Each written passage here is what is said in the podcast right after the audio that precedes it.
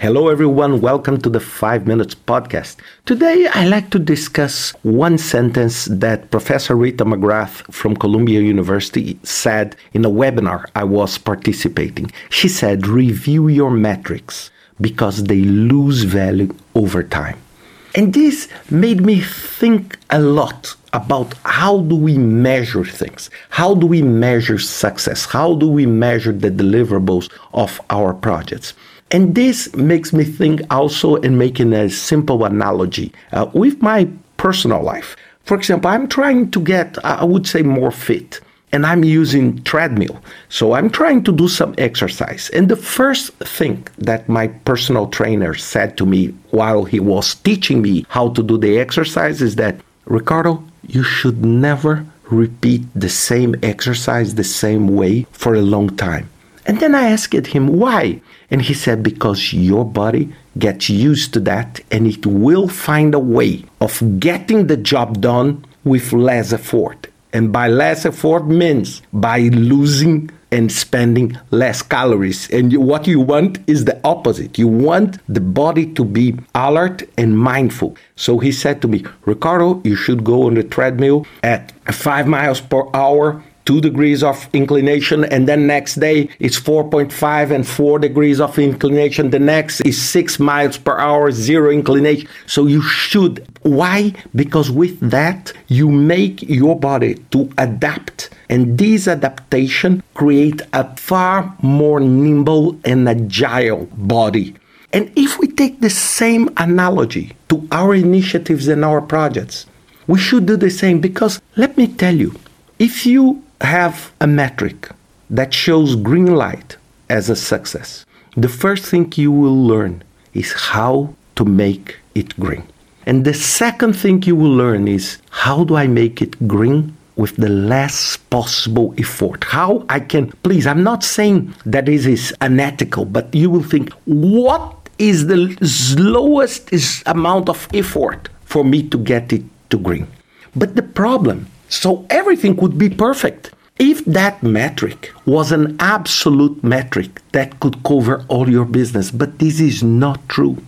Every single metric has its downside. So if you give a lot of effort for cost, a lot of focus on cost reduction, and people get paranoid and just think about cost reduction, you may face a side effect of people not thinking long term, people destroying the quality, people do not complying with the rules to save money.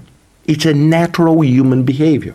So if you do that and you make this, I would say, a blindfold decision, people will mess up with other things just to get the green because this is where the incentives will go. And then you may say, okay, so we need to cover everything. Yes, but to cover everything, you will have to have a hundred indicators, a hundred metrics. And if you have a hundred metrics, you have no metrics because then you will have a company that one person is doing the job and nine people are just filling the report to show that you are not doing your job. So it doesn't make sense. So what you should do to sort this out? From time to time, you need to tweak and adjust, like the example I use on the treadmill. Like, for example, search engines does to avoid people to trick the system. So every time Google and other search mechanisms, what they do, they tweak the search engine to make sure that people are not manipulating the information. This is the key thing. So you need to say, oh, this is important now, and then you revisit, then you tweak, then you elaborate, because over time, people will just get used and will find the way to get to the green, even if you are losing the sight of several other things. So think always about that. Review your metrics and understand that over time, they get just destroyed and they become pointless. Look today, for example, when we see polls for election, no matter country, no matter the election, we are facing different challenges because you truly believe that you have candidate X, Y, or Z with uh, 20% of votes plus 2%, plus or less 2%. And what happens in reality is that people change their behavior from the poll to the voting. And then during the voting, things change because you are just making a blindfold assumption that just by filling that form on the poll you can evaluate the full population. And sometimes this just do not work. So sometimes you are measuring one thing on the project with the assumption that everything else is fine, and sometimes it's not fine. This is why you should always review. And last but not least, remember that not everything is measurable, despite of several authors say that. Let me tell you, trust sometimes on your feeling.